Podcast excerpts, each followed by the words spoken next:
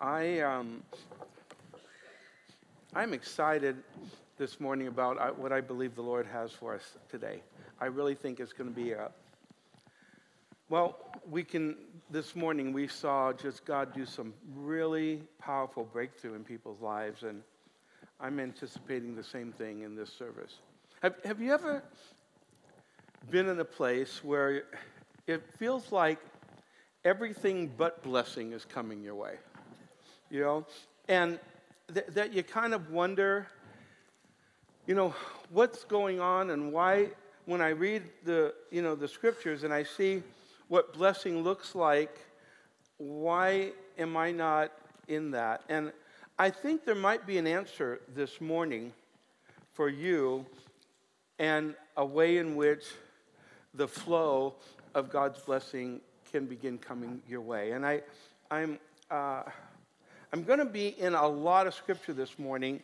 Normally, I, I like to do textual, we take a portion and really kind of break it down. But um, in order to get this message through, we're going to be going in a lot of different places in Scripture. Um, we started a couple weeks ago on a series we're just calling Power. And we're looking at power encounters in the Scripture. We're taking a look at the, the, the, the places where the outflow of God's power, um, you see it in flowing, and we want to look at principles by which that flow of God's power is happening to, uh, to and through us. But, and, and this morning, we're continuing from last week where we talked about the power of the blood covenant and what that meant. And that is, um, I don't have time to go back and do much re, you know, rehearsal of that, but um, the, the Bible is full of that principle and the principle of the blood covenant bringing life and bringing either covering or forgiveness in the new covenant um, that God, that Jesus brings to us. Thank you, sweetheart. I can say that, that. I don't say that to every woman in the church. It's my daughter. Mm. but um, the, the, power, the power of the blood covenant, what Jesus did for us when he shed his blood, the blessing that, that um, became, was paid for by the blood of Jesus Christ for our life, not just for our sins, but for our life, and that we would have life and we would have more abundant life. And there's so much more to the blood covenant than and, and I don't want to use the word just salvation, I mean just say, uh, salvation or just forgiveness of sins because there's no just to it. It's just, I mean, what an amazing gift that is. But also, there's more to it. And, and today I want to talk about um, a principle by which that blood covenant can bring greater blessing to our life and, and expose some of the things that have caused the hindrance of that. And I look at, um, I, I, look at a portion of scripture, actually in Deuteronomy. It's also found um, um, earlier on uh, in, in the scriptures, the, the story of Balaam, uh, Balak, and, and the Moabites. And the story is that children of Israel, as they're coming in to their promised land, um, they, they, God is blessing them. And anybody who comes against them, tries to attack them, they defeat. Now, they're defeating them not because of their physical prowess, but because of a spiritual dynamic that's happening, and God is get, bringing victory to their life and, and to their, their nation. And so um, the king of Moab sees what's going on, and he identifies that this is more than just, you know, they're good warriors, that this is something beyond that. So he calls a prophet who, uh, from Israel, who he, he, um, he employs to bring a curse on the people, to bring a curse on Israel.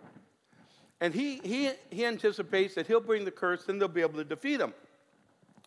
So he promises him, you know, if he'll bring this curse, he'll be, you know, he'll bless them and he's going to give them all these, you know, finance. He's going to bless them with gold and so forth. And so Balaam says to him, he says, Well, you know, I need so many oxen and I need all this for sacrifice. I'm going to sacrifice to God and then I'll, I'll pronounce a curse. So he goes to a place where he can oversee the Jewish people, and he um, makes a sacrifice. And when he goes to make the curse or, or pronounce the curse, out comes a blessing instead. And and so Balak going, whoa, whoa, whoa, wait, wait, that's not what I employed you for. I'm giving you all this. You're supposed to, you know, curse him. He says, but I, I can't. He says, because God determines to bless. How can I curse if God determines to bless? So actually, actually he does this several times. He, he goes again and he, he, you know, gives him money and he tells him to curse. And as he goes to curse, he comes back and says, I, I can't curse, I can only bless. Because how can I curse what God determines to bless? And the scripture in uh, Deuteronomy 23 5 says, Nevertheless, the Lord your God would not listen to Balaam, but the Lord your God turned the curse into a blessing for you. How many would like that? because the Lord your God loves you. So, so God had determined. Now, listen, I, I, bring that up because the, the blood of Jesus Christ is the power to break the curse. And the, the scripture tells us in Revelation 12, uh, verses 11, it says, They overcame him by the blood of the Lamb and by the word of their testimony, and they loved not their life unto death. Those three things is how the church wins out. The church is winning. The church is overcoming. He, he, Jesus said, I will build my church, and the gates of hell will not prevail against it. So the church is winning, and the way it's winning is by the blood of the Lamb, the word of their testimony, and they love not their life unto death. And that is a winning combination against the kingdom of darkness. Now, the issues that we face in, as, as followers of Jesus, being in the new covenant, is um, that, that there's legal and transactions, there, there's, there's legal issues and transactions that are part of the covenant. I'll explain this to you. Um, in Luke chapter 22 is the pronunciation of the where Jesus uh, instituted communion, right? And he said, likewise, he also took the cup after supper, saying, This cup is the new covenant of my blood. Now, this is a covenant, the, a new covenant. The, the promise would be that there's a new covenant. The, there's an old covenant under Moses, Moses' old covenant. There's other covenants. There's many covenants in, this, in the scripture. But there's two main covenants there's the old covenant and the new covenant. And, and the old covenant under Moses, where there was sacrifice that covered sin, and the new covenant under Jesus where his blood cleanses sin. And we, we talked about that, and if you want to, you can go online and listen to last week's if you didn't. But um, the, the, the process is a legal process. It's a covenant. A covenant is a, it, uh, it's a, it's an agreement, right? It's a, it's a transaction. And, and so this covenant is a legal transaction, you see? And so is, and get this, so is salvation and forgiveness a legal issue. It's a legal issue. Now, I know, I know we have a loving father who the, the motive behind salvation was love, you know, but but the, the actual the actual process by which we are saved, by which the blood of Jesus cleanses us, was a legal issue. And let me show you this in 1 John chapter, chapter 1, in verse 7. It says, But if, in fact, there's three important ifs in this verse, these three verses. Don't, you can't go without them. You have to, if we walk in the light, if we walk in the light, as he is in the light, we have fellowship with one another, and the blood of Jesus Christ, his son, cleanses us from all sin. So the, the premise is if we walk in the light. Now, what is in the light? Well, he explains what walking in the light is in the next two verses. See, he says, if we say that we have no sin, we deceive ourselves and the truth is not in us. So if we don't agree with God about our sin, if we say, I'm not a sinner, I've never sinned, you know, I don't, I, I, I don't do things wrong, well, then we're walking in darkness. Because walking in light is walking in honesty and openness. And so he says, if we confess our sins, okay, we're walking in light. If we confess our sins, he is faithful and just. Everybody say just. He's faithful and just to forgive us our sins and cleanse us from all unrighteousness. So, what is it? What is going on here? Well, there is a just pronouncement. He's faithful and he's just. That is a legal action. He is a he's he's like the justice of the peace. He is he's the judge. And so he has there is a legal transaction that transaction that has happened here for our salvation. We are saved and we are saved by God's justice. See, not his love. His love was the motive for saving us but we're saved justly. I, I cannot be accused by the enemy because justice, I, I, because I am saved by justice. If I am, if I have, if I do not have justice, if it's not a just salvation, if I don't have it that way, then the enemy can accuse me. He, but he can't accuse me in this. See, prayer at times is a legal transaction. Okay, it's a legal issue, it's a legal transaction. Salvation is a legal issue, and prayer is a legal transaction sometimes. We pray, and we, you know, if, if we use scripture, for instance, scripture promises where, you know, God has, there's, there, and we have fulfilled the premise to the promise. Remember, there's 7,000 promises in the scripture, and with each one, there is a premise to the promise. If we fulfill the premise, then we have the promise. And when we come to God, it's a legal transaction in that way. Of course, we do it in a in relationship with the loving Father, but understand that when we come to Him, He is going to fulfill that because He has said He would. He said He would. He, he said, if you do this, then I'm going to do this. And that is, you know, that, that has, that's his justice is involved in that. That's why you can count on it. It's not just the whim of his emotion. God doesn't just go, you know, I, I kind of, I'm kind of in a bad mood right now, so forget whatever I said. He doesn't do that. He responds because to God that's just you did what he asked you, and he's going to do what he said he would do. And that's, a, the, the, that's how it works. Now, there's a, there's a problem that we face, and that is this the devil uses accusations for legal rights to attack us. The devil is looking for a legal, a legal reason to attack us, and he uses when we are operating in in sin or, or, or uh, uh, trespass or iniquity, I'll explain those in a minute, that the devil looks at that and he says, I have a right to, to attack, I have a right because legally they have broken the covenant. They've broken it.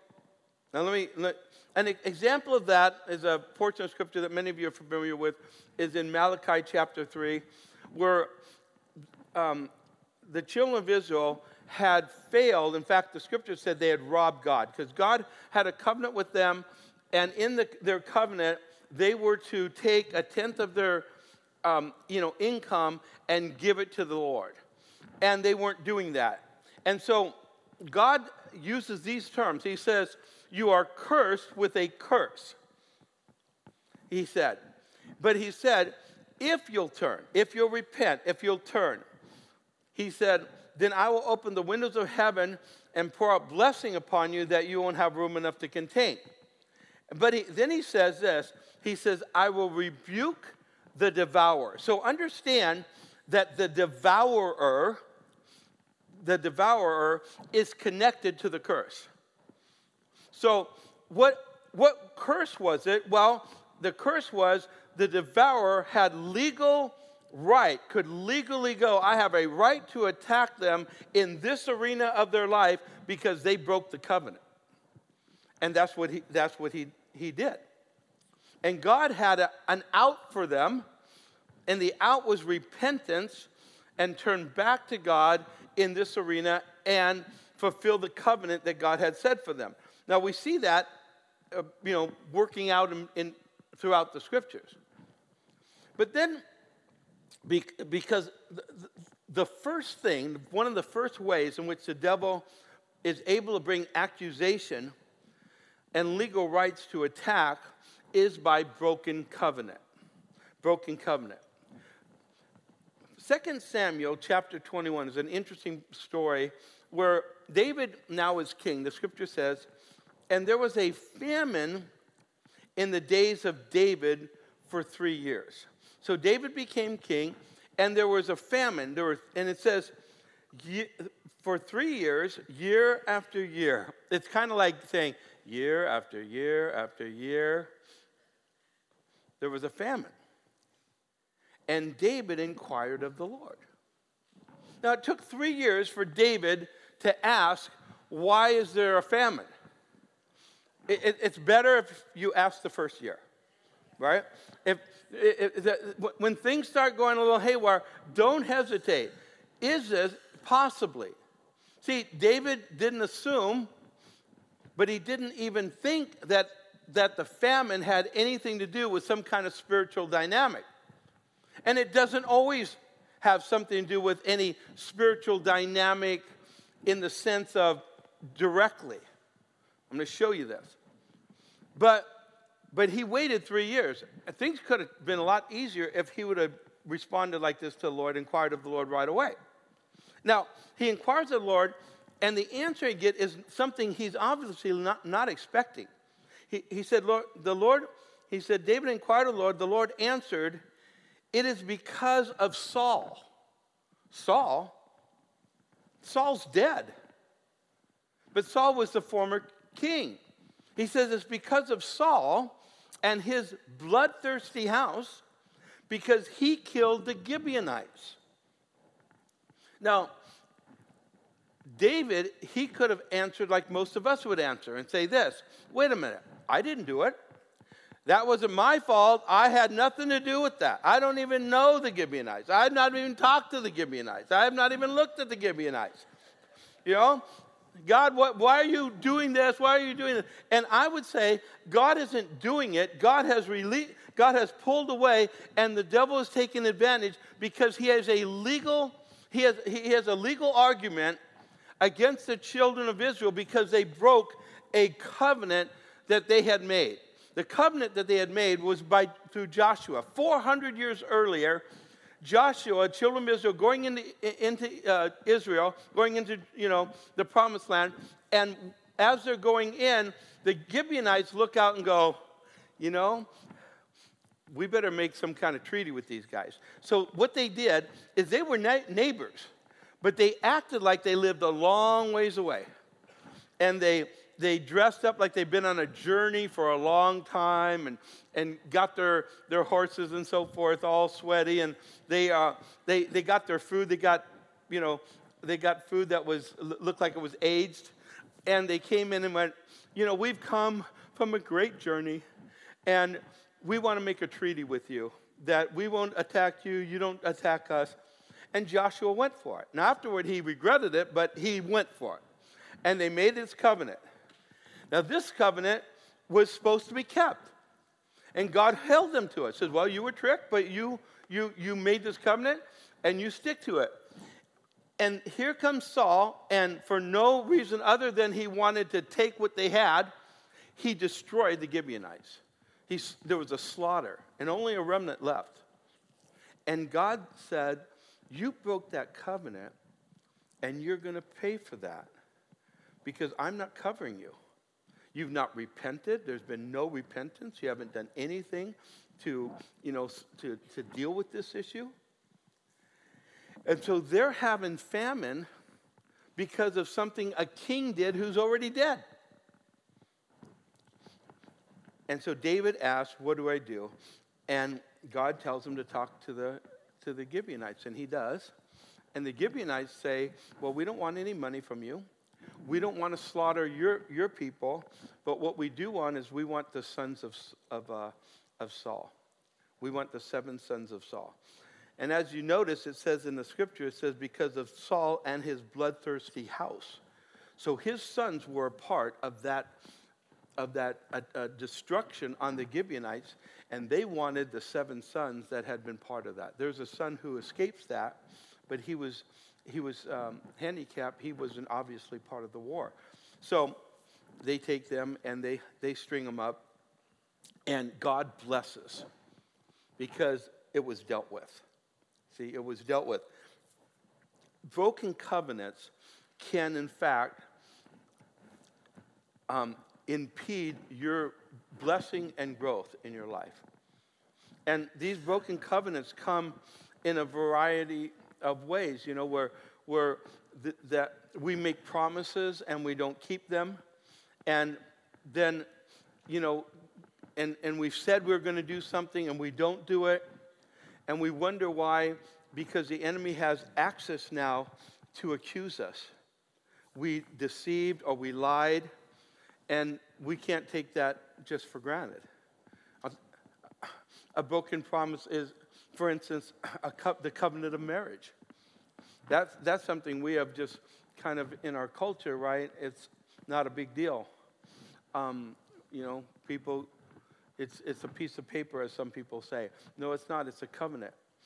And when the person who has broken that covenant, because they were the ones that broke the covenant, they, they were the ones who um, you know, decided to, to, to uh, either get the divorce or to, you know, without legal rights, biblical rights, or with, in, in, in fact, maybe broke that covenant through infidelity That there's a responsibility, and that broken covenant is an access point where the enemy can accuse and say, I have legal right to attack because this person has broke the covenant and there's been no repentance.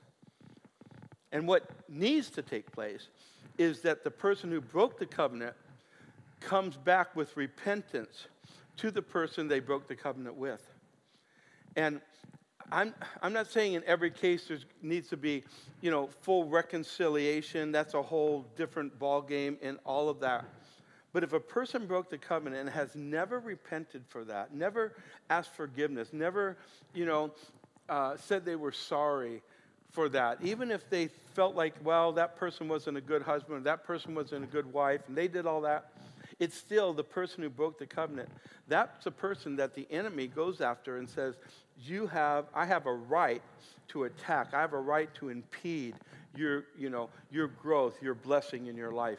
And he takes advantage of those things. And that it should, um, God wants to bring healing, of course, in that. But it's not just that. Um, there is another access point, and one of these access points that the enemy uses is what we call generational, I call generational iniquity. And uh, it has to do with, um, you know, the, the curse in Scripture, when the Bible uses the word curse, it's severe negative consequences. It's just severe negative consequences that comes. And, and we use, oftentimes think it's God, but it's really, most of the time, it's simply that God has pulled away his protective hand, and the enemy has had access, and the enemy claims access because of, you know, because he because he sees it's a legal failure on our part. So in David's story, it's a national thing, right? The nation. Somebody at the head, the leadership of this nation, brought the nation down a path that was you know, that was evil or, and destructive and trespassing, that, you know, it, it, it brought pain and suffering to people, all of this stuff. And the nation, even though they weren't the ones who made necessarily the, the decision, everybody faces the consequences and the pain of that. Now, we, you know that that's true You know that that's true because we live in a nation that has done many of those same things. In fact, every nation has. But, and I'm not picking on the United States. I think we're a great nation, but I do, we've done those things. And that consequence affects all of us, right? When we've allowed sin in its worst, you know, worst ways, we've, when we've done that, you know, our, our early forefathers of our nation, half of them actually didn't want slavery. But for economic purposes and to bring in the ones that, that did, they compromised. And we, even today, still, still have the consequences of the sins of our forefathers. It still affects us, right? When we make decisions that break down the family and destroy the family, and because of that, the consequences, you know, the, so, sometimes the anarchy and, and sometimes the lawlessness that goes on because of decisions that are made by others. But we're the ones that have to put the locks on our back door, right? Because, because those decisions affect us. When we, you know, choose to kill 60 million unborn babies and think it doesn't affect our value of life. Well, it does. It affects everyone. We all face these things. And many things that happen on a national basis happen as a result of the sins, sometimes of our leadership, sometimes as a nation as a whole. And, and everybody faces it, everybody experiences it. So we could say we're under that curse. I mean, the world is under the curse. The fact is, that there is a curse that has come upon the world. I, as I'm pulling out of my driveway this morning and I look at my front yard, there's weeds everywhere. That's Adam's fault. he did that, right? His sin. It, it, the, the, the earth was cursed. We face that. Now, every time I got to pull weeds, it's, you know, Adam. But that's a fact. That, that we, we see that practically in that, in that terms. But there are other ways. And I'm going to start with an illustration. It's mine, it's my story, it's my family story. Um, in my family line, I'm, I'm a Dana, but you know, my, fam- my, my uh, family, my, my dad's side's Dana, my mom's side's Palazzolo. The Palazzolo side of my family, um, the men in the Palazzolo side of my family were, um, were not faithful. They weren't faithful. And, and my, um, my grandfather, um, when, my, when my mother was about um, 12 years old, um, my, my grandmother went on a, um, on a trip to be with some of her family that lived in, I think it was Detroit at the time. And, uh, and while she's gone, my grandfather um, connected with a neighbor lady, the next door, the next door neighbor, next door neighbor. Now, and this is pertinent to the story, but um, she she was um, a red-headed Jewish lady. And I'll tell you how that works. It's not against Jewish people or redheads. So, but she was this redheaded Jewish lady. So my dad's, my my grandmother's gone, with her fa- with me, being with family. My grandfather's home.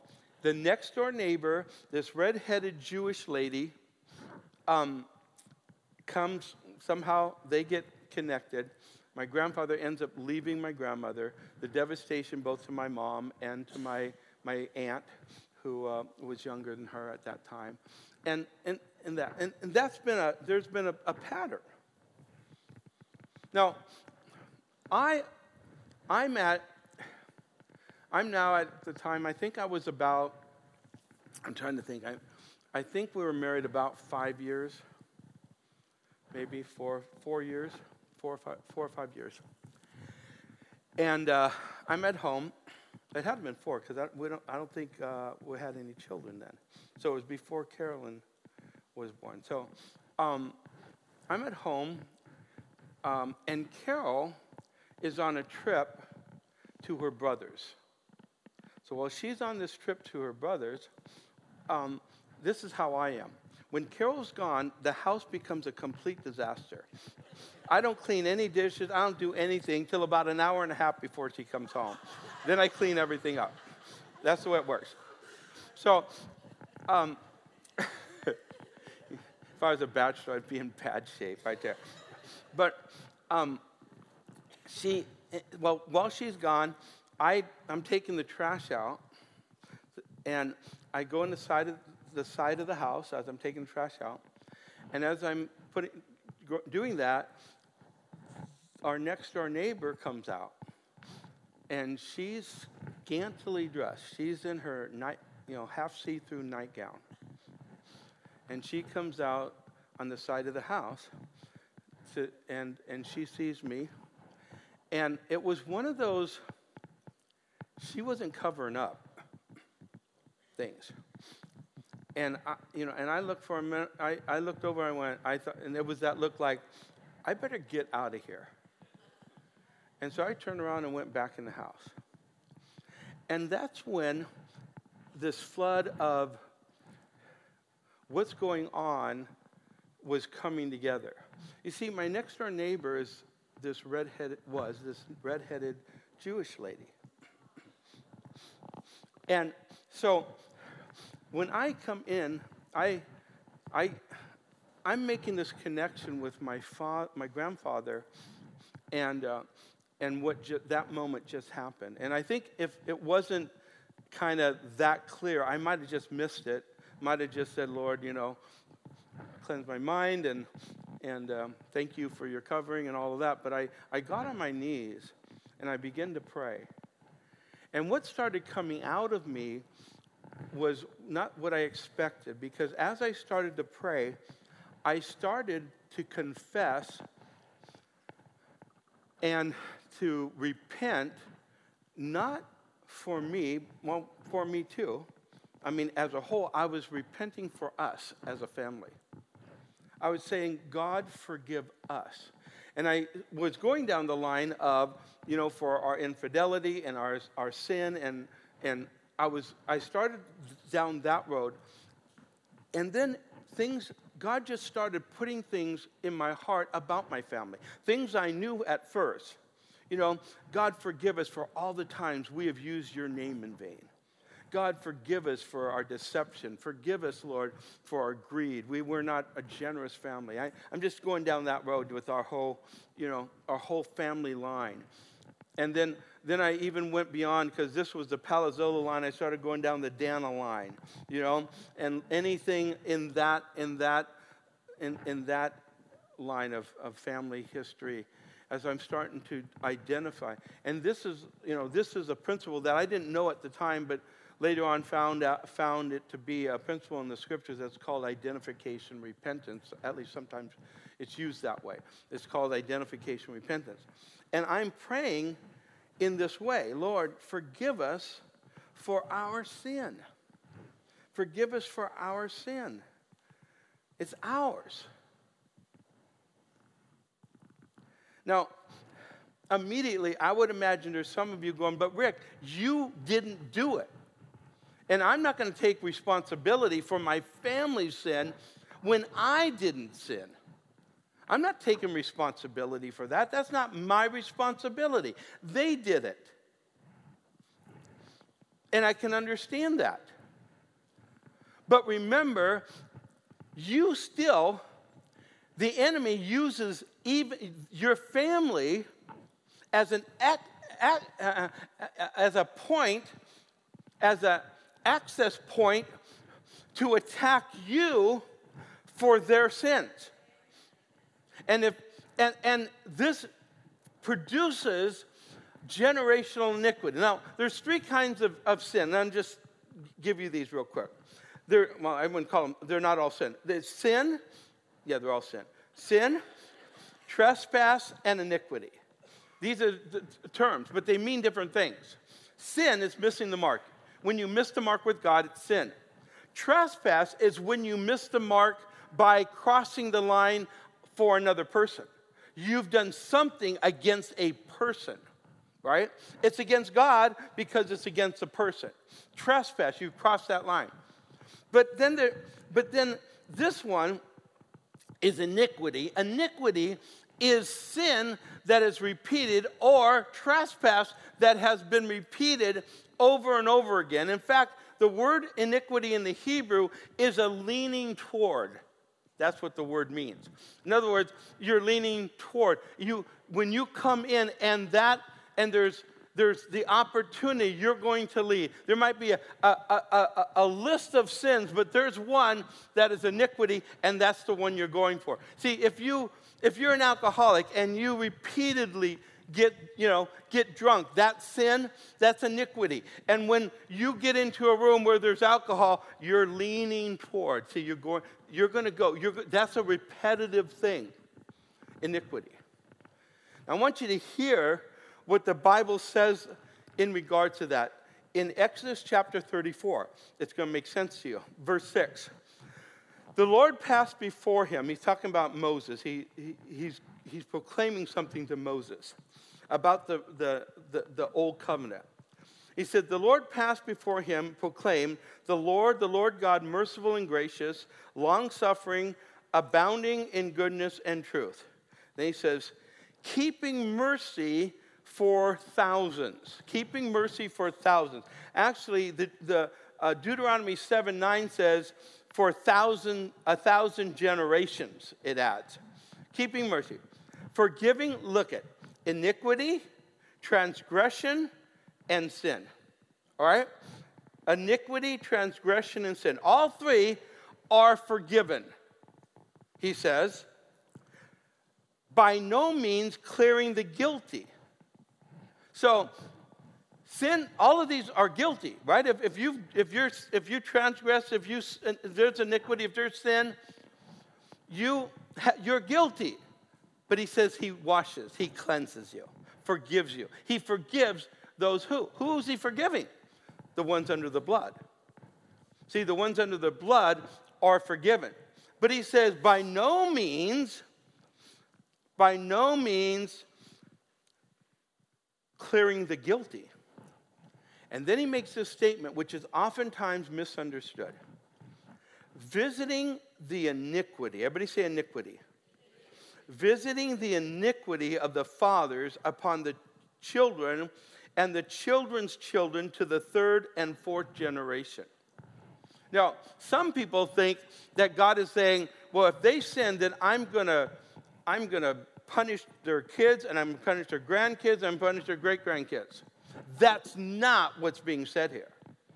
He's saying that these who don't repent of their iniquity, what's going to happen is God is going to have to visit their iniquity because they're going to be in the same, they're going to do the iniquity, and then their kids are going to do the iniquity, and then their kids are going to do the iniquity. You see, visiting the iniquity. That's what that's what's bringing, in fact, what we would call the curse. It's this, it, it's to, to generation after generation. This is what happens when iniquity is not dealt with. It has to be revisited by God from generation to generation. That's what's going on here. Now, like I said, God not everything is a result of that we face. Eh, not every problem, not every you know situation, not every sickness, whatever, is a result of our sin or somebody else's. We live in a fallen world, and Jesus said that because he saw a man born blind, and the disciple says, "Who sinned? Was it this man or his parents?" And Jesus said, "Neither." In that situation, neither sinned. So who sinned? Well, Adam. We live in a fallen world, and things along those lines happen to us in this fallen world. But, but in that case, it wasn't direct. But in many cases, it is direct, and it's not, it's not necessarily the consequence, it's the sin itself, or I should say, it's the iniquity itself that is being passed on from generation to generation that has to be broken. Now, let me show you just quickly a couple of, just a few scriptures that kind of bring more, more to this point. Leviticus 26 40 and 42 it says, But if, if they confess their iniquity and the iniquity of their fathers with their unfaithfulness in which they were unfaithful to me, and that they also have walked contrary to me, and that I also that I also have walked contrary to them and have brought them into the land of their enemies, if their uncircumcised heart are humbled and they accept their guilt, they walk in the light. Then I will remember my covenant with Jacob and my covenant with Isaac and my covenant with Abraham, and I will remember and I will remember the land. Now, this was, this was Israel, you know, God saying, if you go away from me, you know, there's going to be consequences for what you do. You see? Jeremiah 9 2 says, Then those of Israelite lineage separated themselves from all foreigners, and they stood and confessed their sins and the iniquities of their what? Are you following? Is it up there? Are you, are, you, are you falling asleep? Are you awake? Are you with me? And the iniquities of their fathers. What does that have to do with anything? He says, but he says, he said, he said, if they'll, if you will, if they will confess the iniquities of their fathers, he says, I'll remember the land. That was a, you know, you know the prayer that um, is often used for God bringing revival. If my people, when Second Chronicles seven fourteen, if my people who are called by my name will humble themselves and pray, and seek my face and and um, turn from their wicked way, then will I hear from heaven, forgive their sins, and what? Heal their land. Their land will be healed. Their land will be healed. This is why, whenever I've moved, whenever I've moved in that, the new house that I go to, and if you've not done this, um, you might consider this. I go and I walk that land, and I get down on my knees and I say, Lord, forgive us for all the sin that has been, that has been done on this land because the iniquity drives the presence of the Lord away. And you don't know if, especially if it's not a house that's been lived in before, or even if it was land before, you don't know. But if you don't know what's happened there, but I can tell you this: the blood of Jesus Christ cleanses all. And so you then you you identify with the sin. You didn't do it, but you're doing the same thing God asked the children of Israel to do, so that He will heal that land. Bring your presence back here, Lord. If it's been driven by sin before, bring your presence back here. And I, I we repent, Lord, from this because the, the reason David didn't see it, he only was looking in the natural those three days they were having famine. He didn't see that there was spiritual work that was going on behind the scenes. And when he found that, then he could deal with it. He could deal with it, and the blood of Jesus Christ, through the blood covenant, is powerful enough to break it. You see? Uh, uh Jeremiah 14 20 says, We acknowledge, O Lord, our wickedness and the iniquity of our fathers, for we have sinned against you. So he's saying, We've sinned, our, the iniquities of our fathers, we have, we have, we have sinned against you. I, the Bible says in Galatians 3:13 it says Christ has redeemed us from the curse of the law having become a curse for us as, as is written curses everyone who hangs in the tree. Jesus took the curse for us.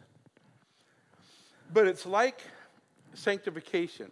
Sanctification happened and it's happening. And ultimately will happen fully. And we see that in the scriptures. Revelation 2, 22 3 tells us that the, there would be no more curse, but it's talking about the future. So this, there's a process and there's a breaking. And I'm not sure that when I got on my knees in that in my front room after that encounter that I had and was repenting for my family, I'm not sure that I was repenting necessarily for me at that point, not in that particular. I, I repented about a bunch of things that day.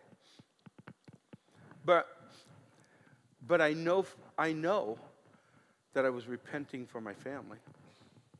I know I was repenting for family that didn't know Christ. I know I was repenting for my kids as they would come the future. I, I was breaking a curse that had, had been there from generation to generation, iniquity curse. I was breaking it in the, by the, and putting it under the blood of Jesus Christ, that it would stop there and it would not. Now, everyone else would make their choice, but they wouldn't be under the accusation anymore. None of my family would be under that accusation because I believe I broke it when, we, when I identified with the sins of my fa- grandfather and great grandfather. And when I identified with that, I was breaking that against them. I was breaking it so that the enemy couldn't come and say, I have a legal right to bring this to them and bring this at, uh, uh, um, you know, at them.